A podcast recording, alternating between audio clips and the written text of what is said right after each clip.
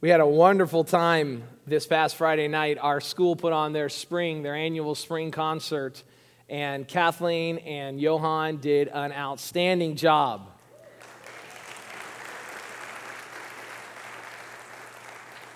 Olivia, I loved your song when you were stomping and you were just frowning everybody. Man, I felt it. That's from Matilda, right? When I Grow Up, is that the name of the song? I wonder what will happen when I grow up. What'd you say? Yeah, and by the way, Jerry mentioned they did a rap song from uh, Hamilton. That was awesome. And Jerry said, in laughter, he said, if the founders of our church and school knew that we were doing rap in this church, they would be rolling over in their graves. And I say, let them roll. Because they rolled to Georgia, and the rest of us stayed. That church is no longer this church. You know how I know? You're this church. We're not going to memorialize dead doctrines and dead men. We have a life to live now, and we live amongst dead men walking. They better be our concern. Not honoring the dead men of the past. I care about honoring Christ. And if the men who honored Christ in the process are honored, well, praise God. But Christ must be honored. And uh, it was a great time on Friday night. If you have your Bibles, open them to Ephesians 2 1 through 10. I wish I could tell you, or I wish I could, I can tell you, I wish I could impart to you the feelings I had this week of temptation to make my ministry about men and not about God. And that men could be me, it could be people besides me, but the temptation this week was great to make my ministry about men and not about God. You hear all of these ways to grow your church 10 ways to grow your church. If you're not doing this, your church will never grow. And you look and it's, oh my gosh, we're not doing that. And the temptation was really, really great this week. But the Lord made me so small this week in such a wonderful way even this very morning, I, I stand before you not having much sleep. Kellen had uh, problems breathing last night, and we had to take him to the emergency room. And Steph actually stayed the entire night in the emergency room with her. Pray, pray for her. She is an unbelievable mother. And he got home this morning. He had taken four albuterol treatments and hadn't slept all night. And if you know anything about albuterol, if you know anything about Kellen, that is the cocktail for destruction. That's the scientific formula for destruction. Albuterol plus Kellen equals destruction. He was bouncing off the walls. I didn't sleep well, and I didn't have my sermon. I want to tell you this, just because I, not because I'm bragging, but I, I just want to tell you this. My sermon wasn't written, and I was tempted to go, it wasn't completed, I should say. I was tempted to go in and just, okay, the church will forgive me, they'll excuse me. Uh, I'll tell them this is a sermon I had written before, and we'll do that. And I sat down. As I was driving in, I listened to just a seven minute podcast with John Piper, and he said something that was so inspiring to me. I don't think I slept but an hour last night. And I sat in front of my computer from 8 until 9:15, 9:16. I was late to Sunday school.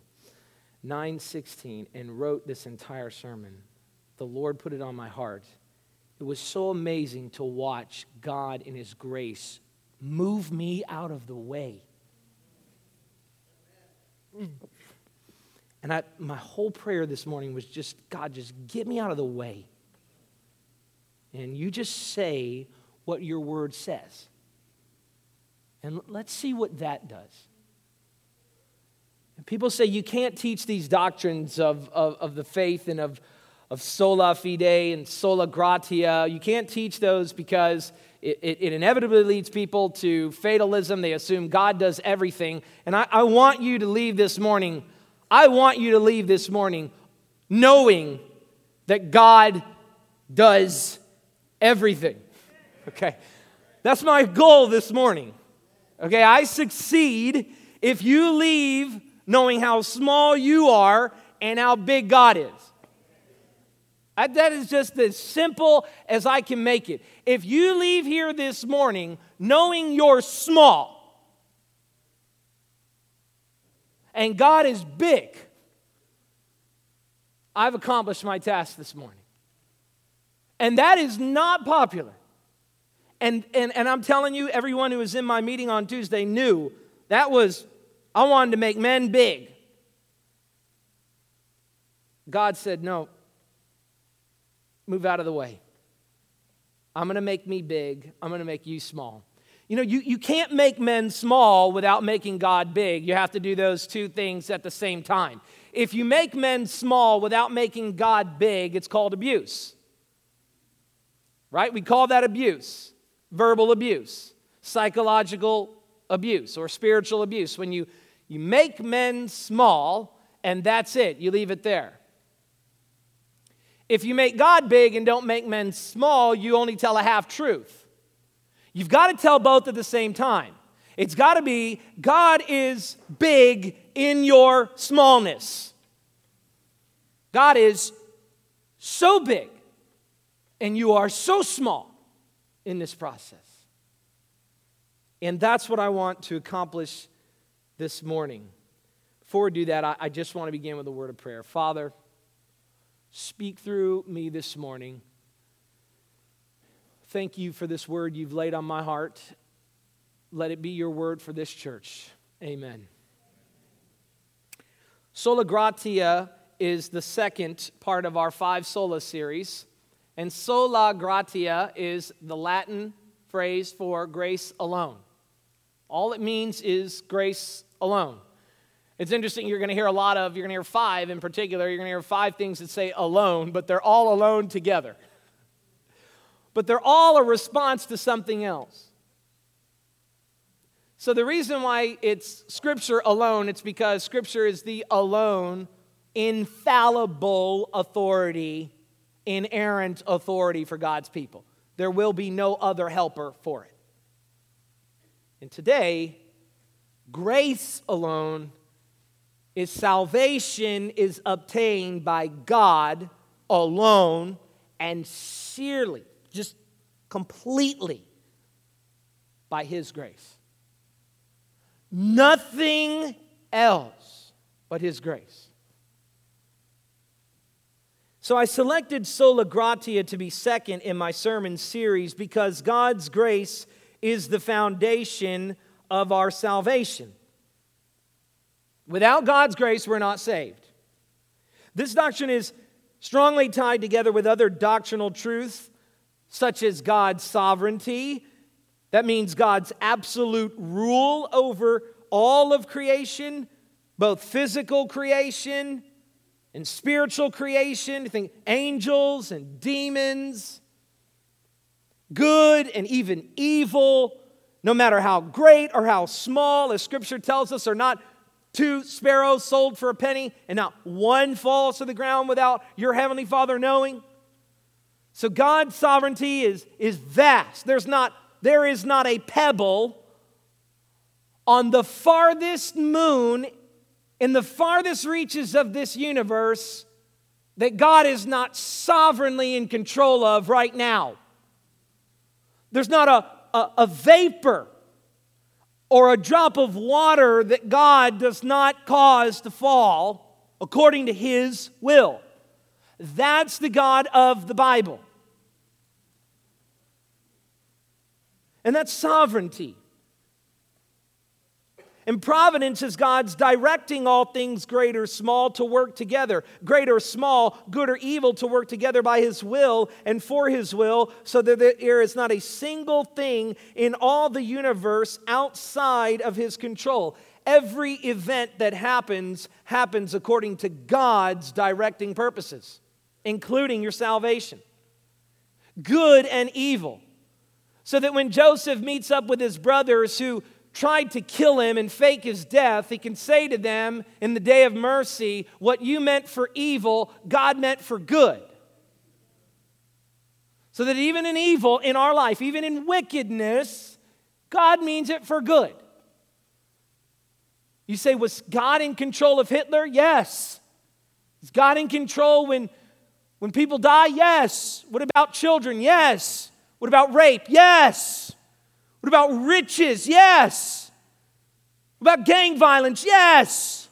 What about the president becoming a president? Yes.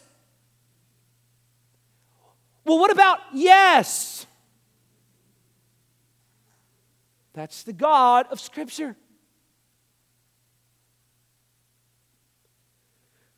This also deals with the doctrine of God's grace as gravity and has meaning for our understanding of soteriology, which is the study of salvation as a whole.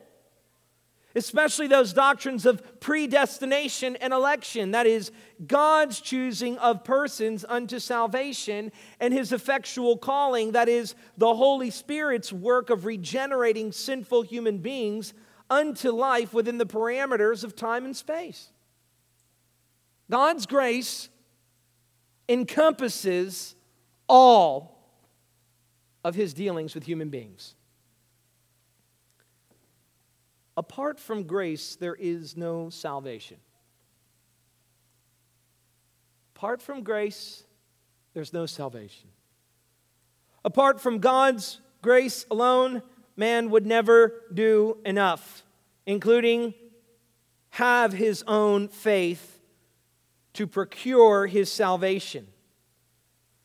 Grace is God's unmerited favor of sinful human beings.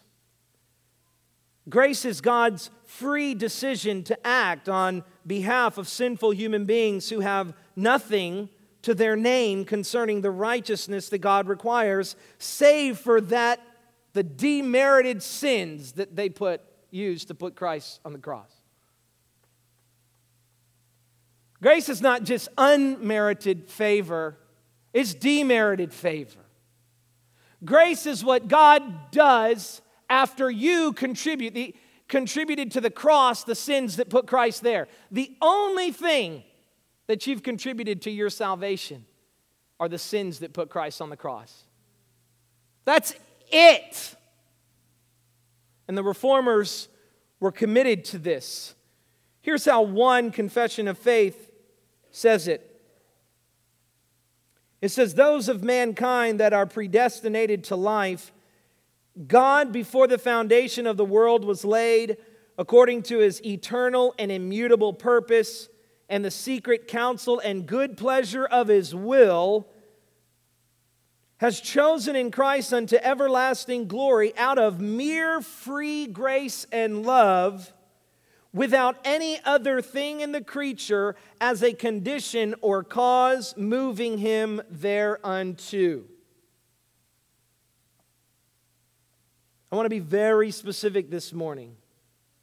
The doctrine of sola gratia is about God, not you. It is about what God has done in salvation and not what you have done for your salvation. It is about what only God can do for us and what is impossible for us to do for ourselves. Sola gratia is the sweetest doctrine there is simply because it takes us on a wonderful journey away from ourselves and into the enjoyment of the glory of God. So now, if you have your Bibles, I want to read this passage one time through without pausing so that you're going to hear its flow and you'll pick up its major points. I'm going to read it one time through. I want you to follow the flow, look at the passage, and treat it like it's a thermal map. You know, a thermal map for my young guys, well, not my young guys, for my middle aged guys who remember the movie Predator. Remember, Predator could only ever see the hot parts and everything else was blue. Frank, I know you know what I'm talking about. and Predator could see only the hot points and everything else was blue. I want you to look at this passage this morning when we read it for the first time, and I want you to see the what are the hottest parts of this passage. Don't get bogged down in the blues, in the cools that are blue and the light purples. I want you to see the reds and the yellows and the whites, the, the hottest part to this passage. And then we're going to read it and I'm going to break it down and see how it informs our understanding of grace alone. Here's what it says And you were dead in the trespasses and sins in which, in which you once walked, following the course of this world, following the prince of the power of the air, the spirit that is now at work in the sons of disobedience, among whom we all once lived in the passions of our flesh, carrying out the desires of the body and the mind, and were by nature children of wrath like the rest of mankind. Paul doesn't care about run on sentences. He's going to make his point and he's going to break it down little by little. But God, being rich in mercy,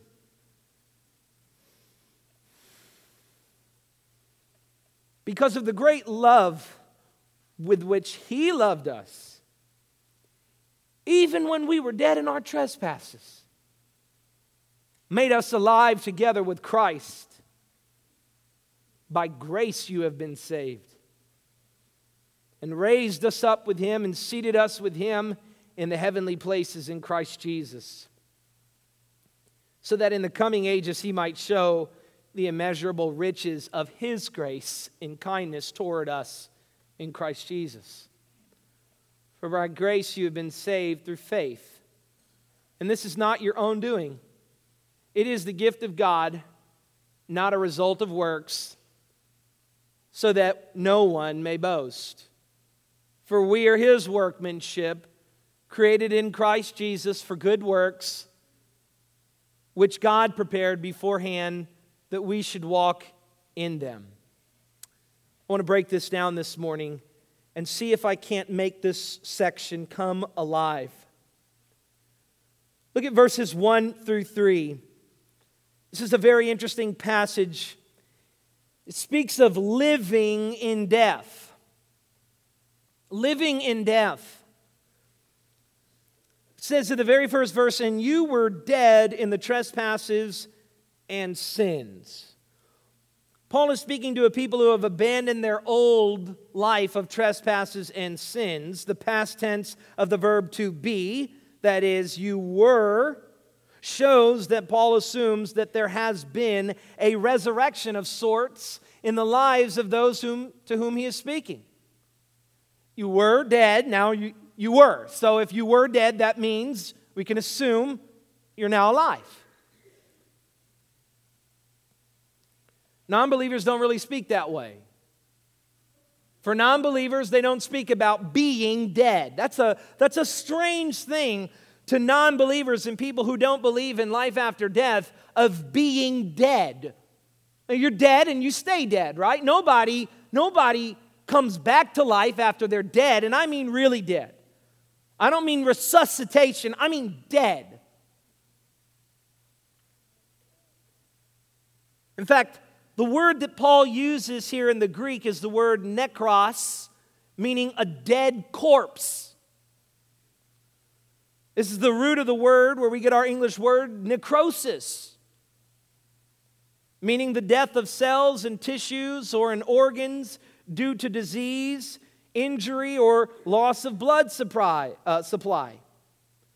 When necrosis sets in, it's irreversible, it's dead. The part of the body that has experienced necrosis has to be cut out or cut off, but it no longer has any use It's dead, necrosis. The, black, the brown recluse spider,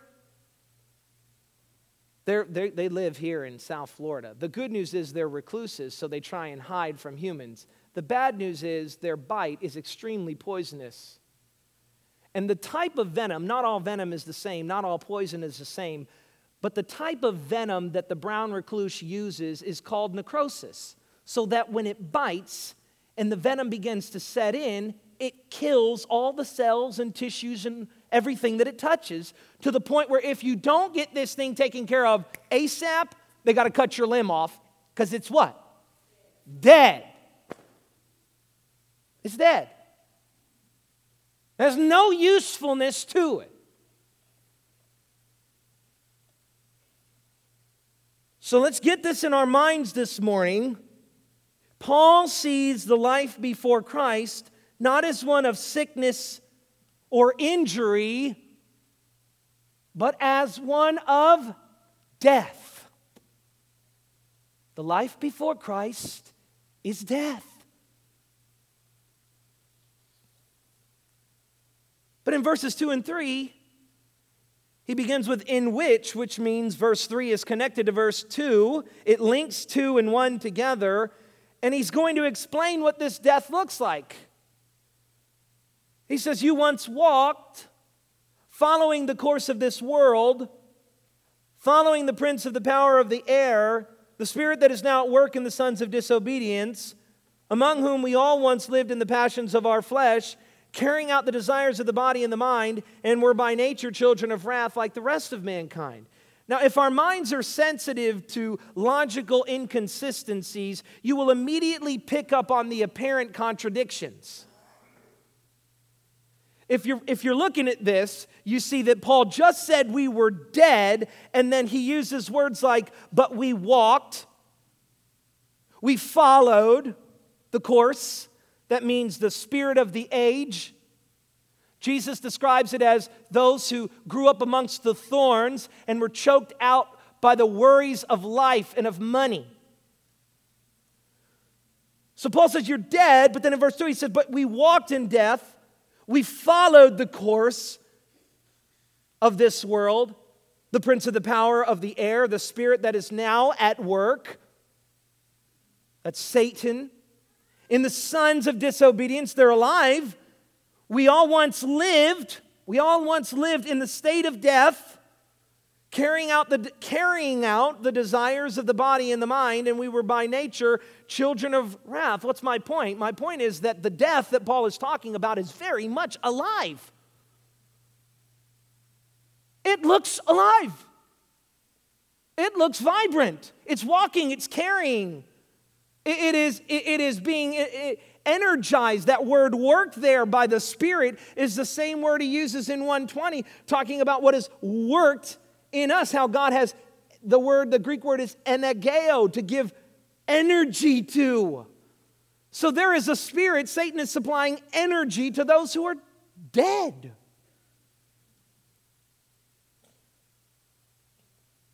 Do we have a contradiction here? Well, we know, of course, we don't have a contradiction for two reasons. Number one, we know God's word cannot lie, and a contradiction is a lie. And we know, or at least we should know, New Testament theology and its teaching that sinful nature is a state of spiritual death leading ultimately to physical death, leading to eternal death. So we know that the death that Paul is speaking about is not our physical death. You were dead in your trespasses and sin. And then he begins to explain how alive that death really is. Because he is not speaking of our physical death, but our spiritual death.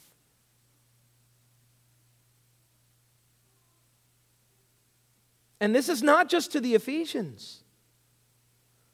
Paul says to the Ephesians, among whom we all once lived in the passions of the flesh, carrying out the desires of the body and the mind, and were by nature children of wrath like the rest of mankind. So not only does Paul include himself by saying we, so we all once lived there, including the apostles, but he also includes you and me too. He even includes the Pope. Everyone. He says, What? Like the rest of mankind, all dead, following the passions of this world, the spirit of the age. So, Paul is speaking to all of us. This means that all human beings are, in their original state, dead to God, though they are alive and very much alive to sin.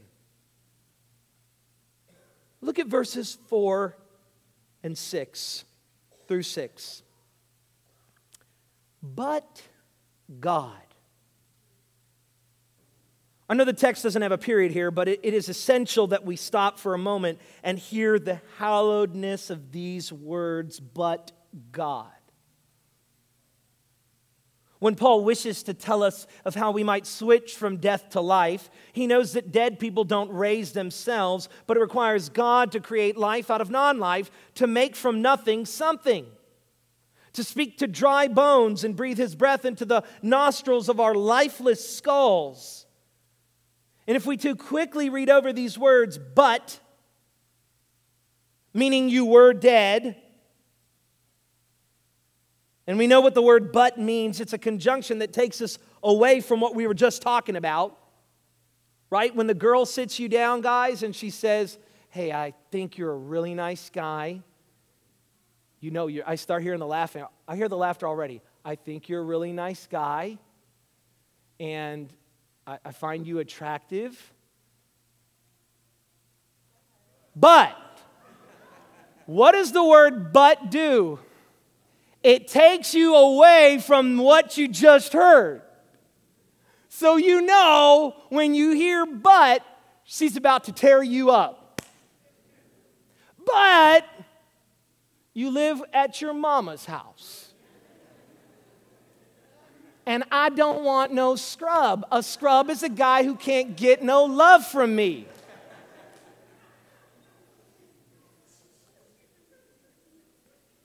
That's what she's meaning. So, so but, okay, but, listen to this. But takes us away from where we just were. And so sometimes but is a good thing, right? So, but, but you were you were dead. You were dead, but God made you alive.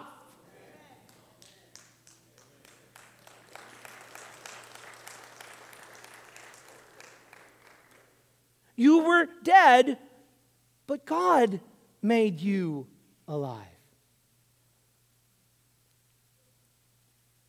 So it takes us from the terrible news to something very special. It also takes us away from ourselves and towards God. But what? But God. Not but you, not but your faith, not but your church, not but the Pope, not but the pastor, not but your race, not but your wealth, not but your, your gender, but God.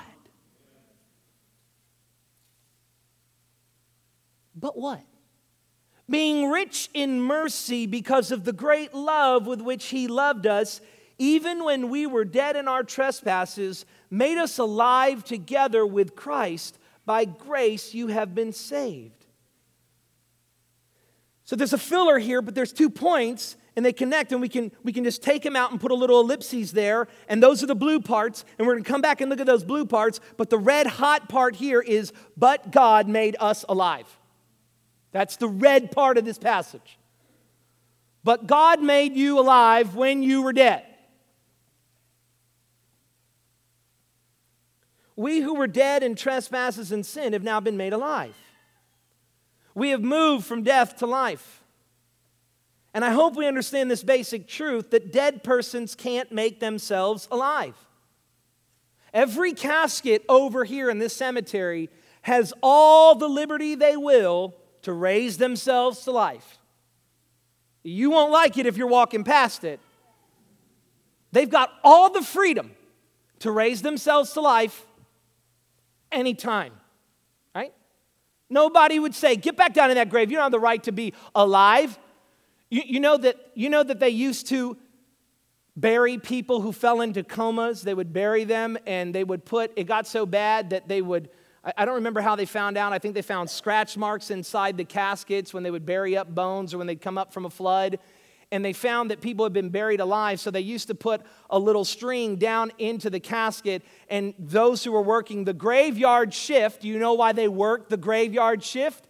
It was to hear the bell ring should somebody be buried alive. Bing, bing, bing, bing, bing. You imagine working the graveyard shift and hearing that. It's also where we get the phrase dead ringer. When people, and this literally happened, when people were buried alive and they were in town, people would say, That looks like Bob. And someone would say, I guess he was a dead ringer. Ring, ring, ring. But we know when people are dead, they have no liberty, they have no, no ability to raise themselves to life when they're dead. They can't. They can't. They're dead. It's done. Remember, necrosis doesn't just mean dead, it means useless. It, it, can't do anything anymore. So it is very dead, it is very useless. Amen. I mean, somebody's probably trying to turn that off, I know. Good, while you're doing that, I got to find my spot anyway. Yes. Oh, is it you? We can forgive him. He is, after all, the most interesting man in the world.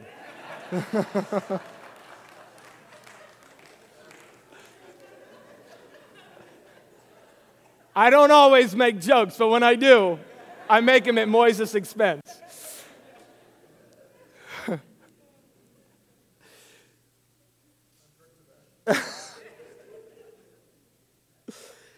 so God has to be involved in our life if we're going to live. That was the whole point to the resurrection. There was a man who's dead, he raised to life, and everybody went, My Lord and my God, it's God. Why? Because only God gives life to dead people. Only God, no one else. Well, why did He make us alive? Was it because of our good works? No. The passage has already stated that our death was spiritual death, and that was in trespasses and sins, so that there were no good works. Well, was it because of our faith? No, we've already seen that dead people don't have the ability to do anything, and that is even have faith. Well, was it because of our race or gender or sexuality? No, no, and no. God made us alive because He is rich in mercy, because of the great love with which He loved us, even when we were dead in our trespasses. So you're telling me that God made us alive for no other reason than His mercy and love? You're telling me that God gave me something I didn't deserve? No. No. I am telling you that God gave you the opposite of what you deserved. We were all dead in trespasses, i.e., we were God's enemies. Yet, because of his mercy and love, while we were yet sinners, God made us alive.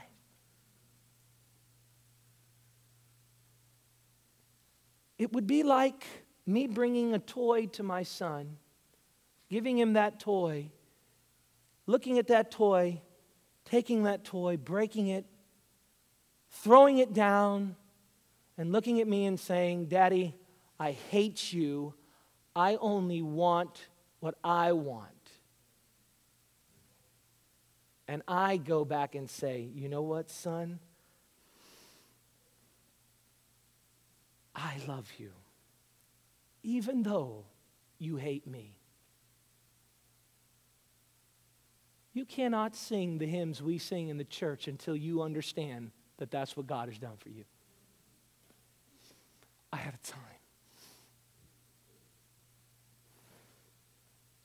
There was a time, I'm going on like two hours of sleep.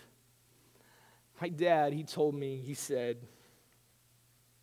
he, gave me a football and he said, Don't take it down to Pepper Park. Don't take anything to Pepper Park. So I took my football down to Pepper Park and I was throwing the football around. I was at a Friday night football game. And some kid said to me, Hey man, let me see your football. So I just thought he was my friend and he wanted to play football with me. So I threw him the football. My dad had told me, if you do, you're going to be in trouble. And that guy took the football, and the way Pepper Park's set up is it has like several parks. And he threw the football to a guy in between the two parks who threw it to another guy in another park, who threw it to another guy in the parking lot, who threw it to a guy down the street. And before I could blink my eyes, my football had been stolen, and I felt so stupid. And then I felt terror because I was going to be in trouble. So the next day, my father asked me, Where's your football? Let's go play.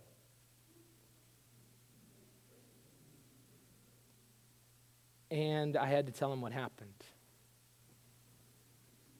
And he walked away, and I didn't see him for a couple hours. And I deliberately disobeyed him, and I deserved punishment. He told me I was going to be in trouble. and he went and he bought me another football.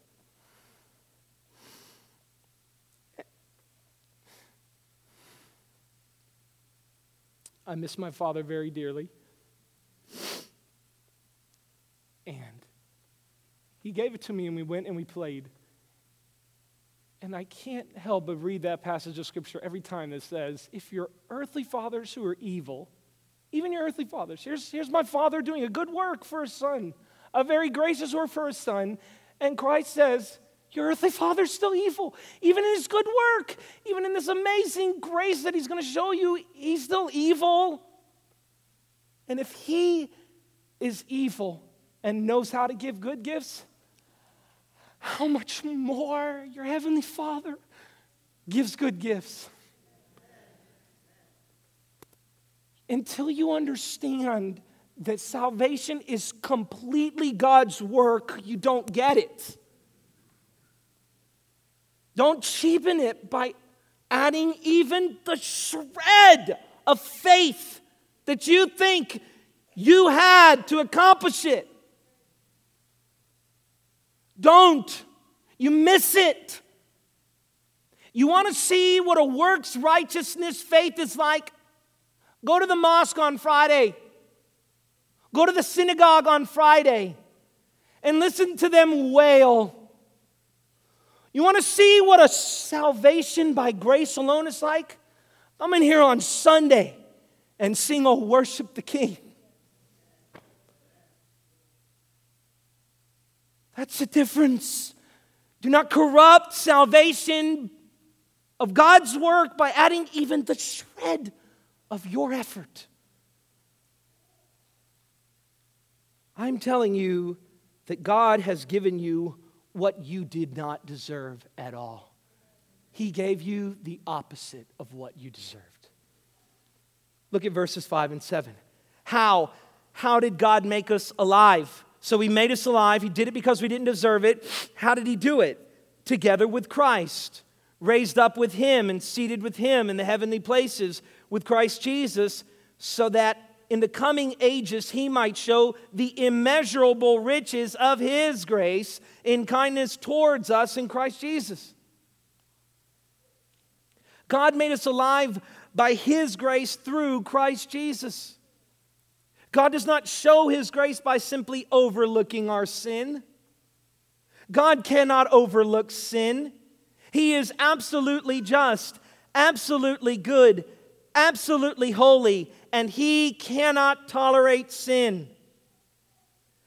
So it requires that if God is going to be gracious towards us, he must punish sin in his son.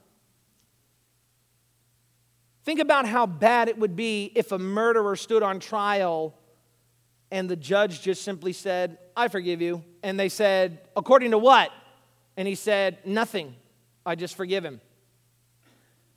You say that would be great if you were the murderer, But if you were the victim's family and the murdered, you wouldn't be saying that's great. God cannot simply overlook your sin. He is holy and just. And so, how will He make us alive? How will He do it? Through Christ. God made us alive by grace through Christ Jesus. God does not show His grace by overlooking our sin. Grace is free for us, but it cost God His Son. God's love for us, His rich mercy, is not simply His forgetting our sins. God had to pay the debt owed to Himself that we ourselves accrued by our trespasses and sin. We could not have paid our debt off. But God, who is rich in mercy, paid our debt with the currency of the cross of Christ. For by grace you have been saved. If all are dead in trespasses and sin, then all are saved by grace. Not a single person can earn their salvation. I talk to too many people who still tell me I'm a good person. What are you talking about? No, you're not. Good is defined by God, not you, not society. And God says to me, You're dead in trespasses and sin.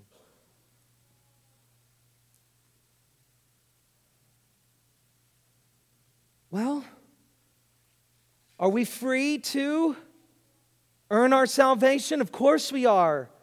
As free as any corpse in a grave is free to live. But do we have the ability to? And of course not. Therefore, God, by His grace, has made us alive in the cross of Jesus Christ, His Son. This is also that we might decrease and God might increase. Salvation is not what we did, it is what God did in Christ. Therefore, our salvation makes us small and God big. No flesh will glory in his presence because no flesh has saved itself. Remember that the only thing you've contributed to your salvation is the sins that put Jesus on the cross. Our worship of God, therefore, should reflect the future glory of God for our salvation. Verse 7 says, So that in the coming ages he might show the immeasurable riches of his grace and kindness towards us in Christ Jesus. But our worship of God is so small today. It's because our theology of God is so small. If our theology of God was big, our worship would be big. But we've made worship small because our God is small. We still think that our salvation is upheld and preserved by ourselves, but salvation, when taught by the Bible, brings us to our knees in thankfulness to God for the immeasurable riches of grace, of His grace alone. Grace alone makes us love God, and anything else robs God of His glory. Finally, you know these verses, verses 8 and 9.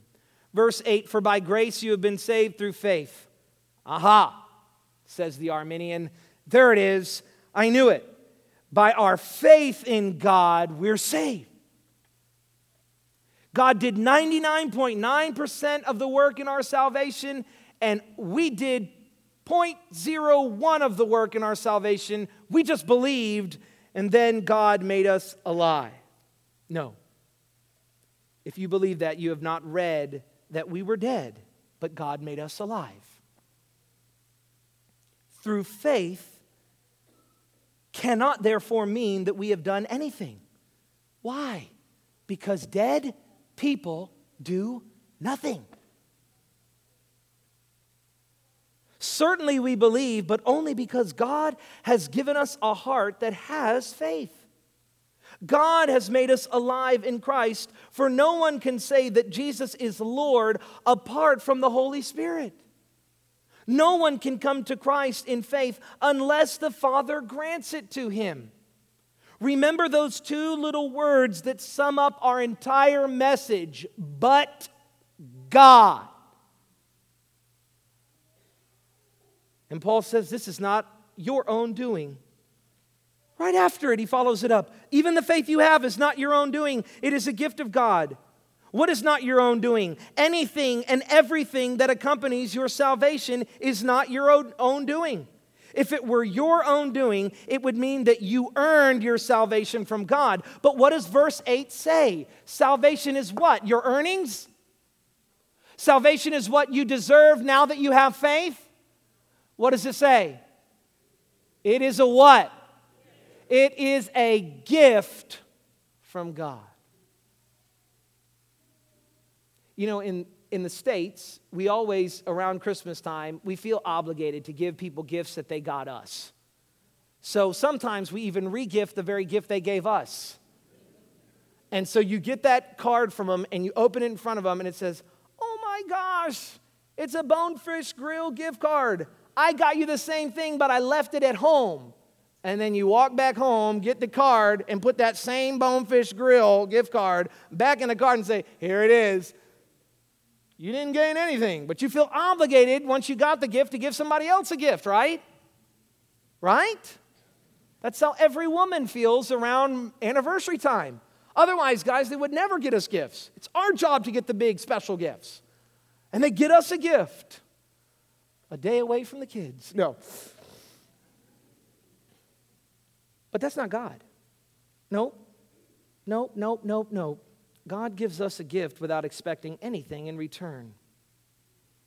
God has given us our salvation in every part, down to the very breath He puts in our lungs that confesses Jesus Christ as Lord, so that salvation is entirely His work, because He will get all the glory and He will not share His glory with anyone, even you. So our salvation is, as Paul says, not our own doing, and it is not a result of our works. Well, if it's not a result of our works, then what is salvation a result of? It is a result of grace. Our passage defines grace this morning in this way God's riches in mercy, God's saving love for persons who were dead, God's saving love for persons who were his enemies. Grace is defined as God's love for dead people and trespasses and sin. Grace is defined as his immeasurable riches of grace. Can't even quantify it. And kindness, all demonstra- uh, demonstrated toward those who have been saved in Christ Jesus.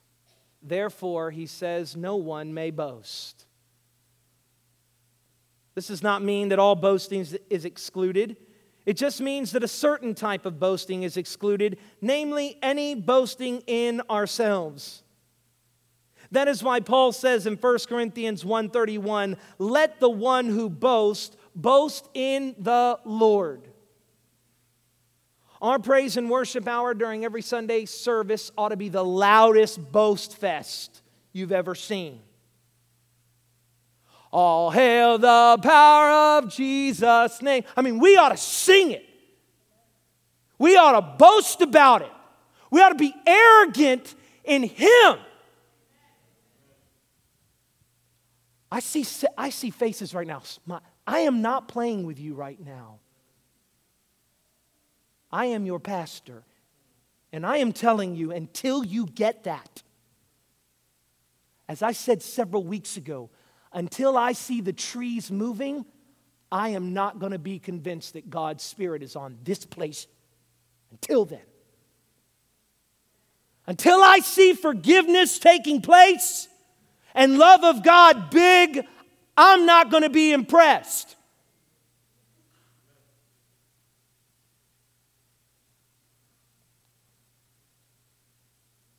Let the one who boasts boast in the Lord. We can boast in the Lord. We ought to be braggadocious. We ought to be, as John Piper calls it, we ought to be hedonist, engorging ourselves on God. Do you know that God permits drunkenness and gluttonous when it's when it's drunkenness and gluttonous in Him? The problem with drunkenness and gluttonous in food and alcohol is that you've made food and alcohol your God and not Him. But He lets you boast in the Lord. You may be filled, listen to that word, with the, what does the scripture say? Be not drunk with wine where it is in excess, but what? Be filled. Get your fill from the Holy Spirit. Be drunk off of God's glory. Paul says there's nothing in the body. You put in alcohol in your body, you put in food in your body. It's not what makes you clean, it's what comes out of you.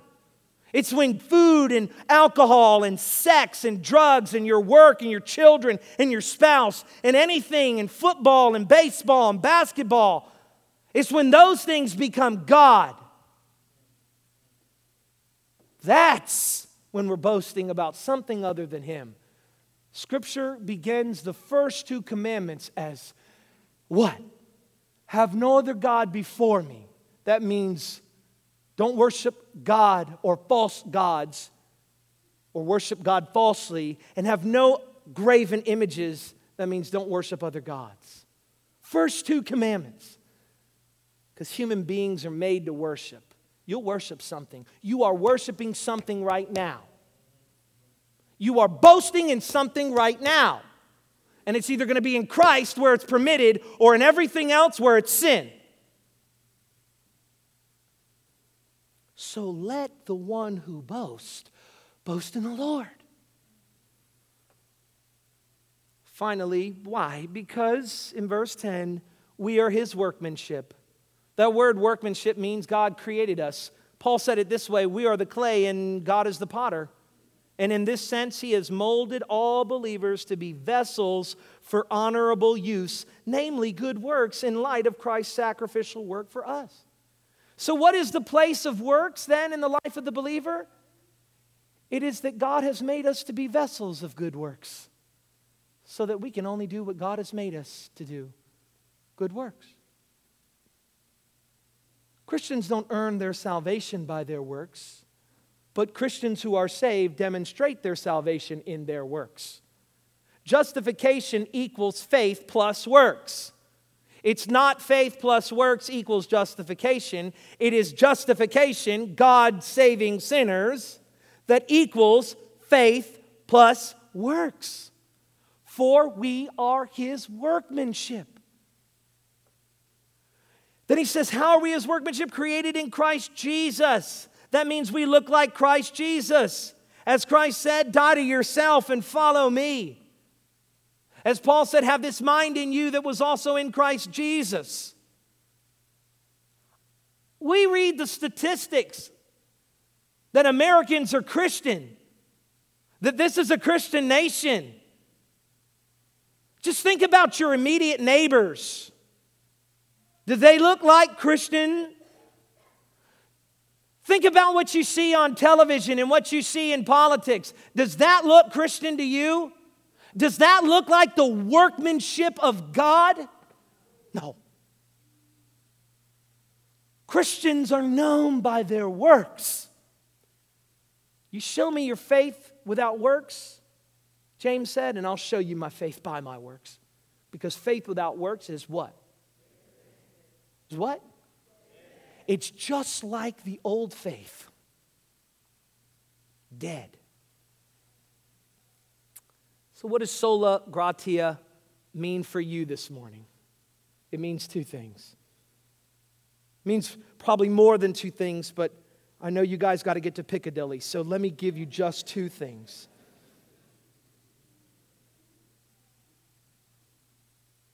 It means that every benefit in this life comes from divine grace to both believers and non believers. When you see believers or non believers with great things in their life, praise God. God gave it to them. It's God who did that. It's God who causes the rain to fall on the just and the unjust. It's God who causes the sun to shine on the just and the unjust. Wherever you see good, know that that's God. And wherever you see evil, know that it's through God and for God for good. So that even in evil, God is sovereign Lord. Finally, it means this it means that Christians make God a big deal and make themselves very small. My goal this morning was to make you very aware that you have been saved completely and utterly by God's grace, so that in response to the knowledge of God's good gift, you might run and show grace to others. That you might run and live in that workmanship in Christ Jesus. Do not be like the person who looks in the mirror and walks away forgetting what he looked like. Don't merely hear the word this morning, do what it says. I don't do altar calls for a very good reason.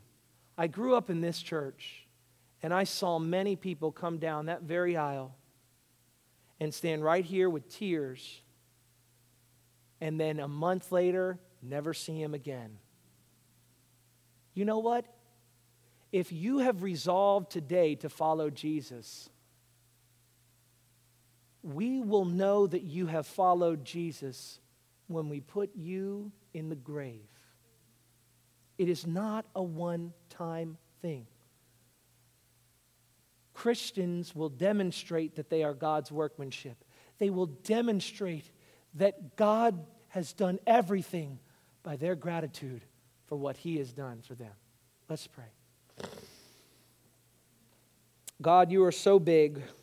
We are so small, and we are so happy that you have made us small. We are so happy that you are so very big. And so we praise you this morning and thank you for the salvation. Lord, how do we honor the gift you've given us of salvation? I don't know, Lord. Challenge us. I pray, Lord, that the knowledge of your goodness and your bigness and salvation will be demonstrated in this church, that we'll be able to see in our lives that we really believe you're that big, that we really understand what you did for us by how we do for you. Let this church have the mind of Christ in the knowledge of your grace. Amen. Would you stand as we close in song?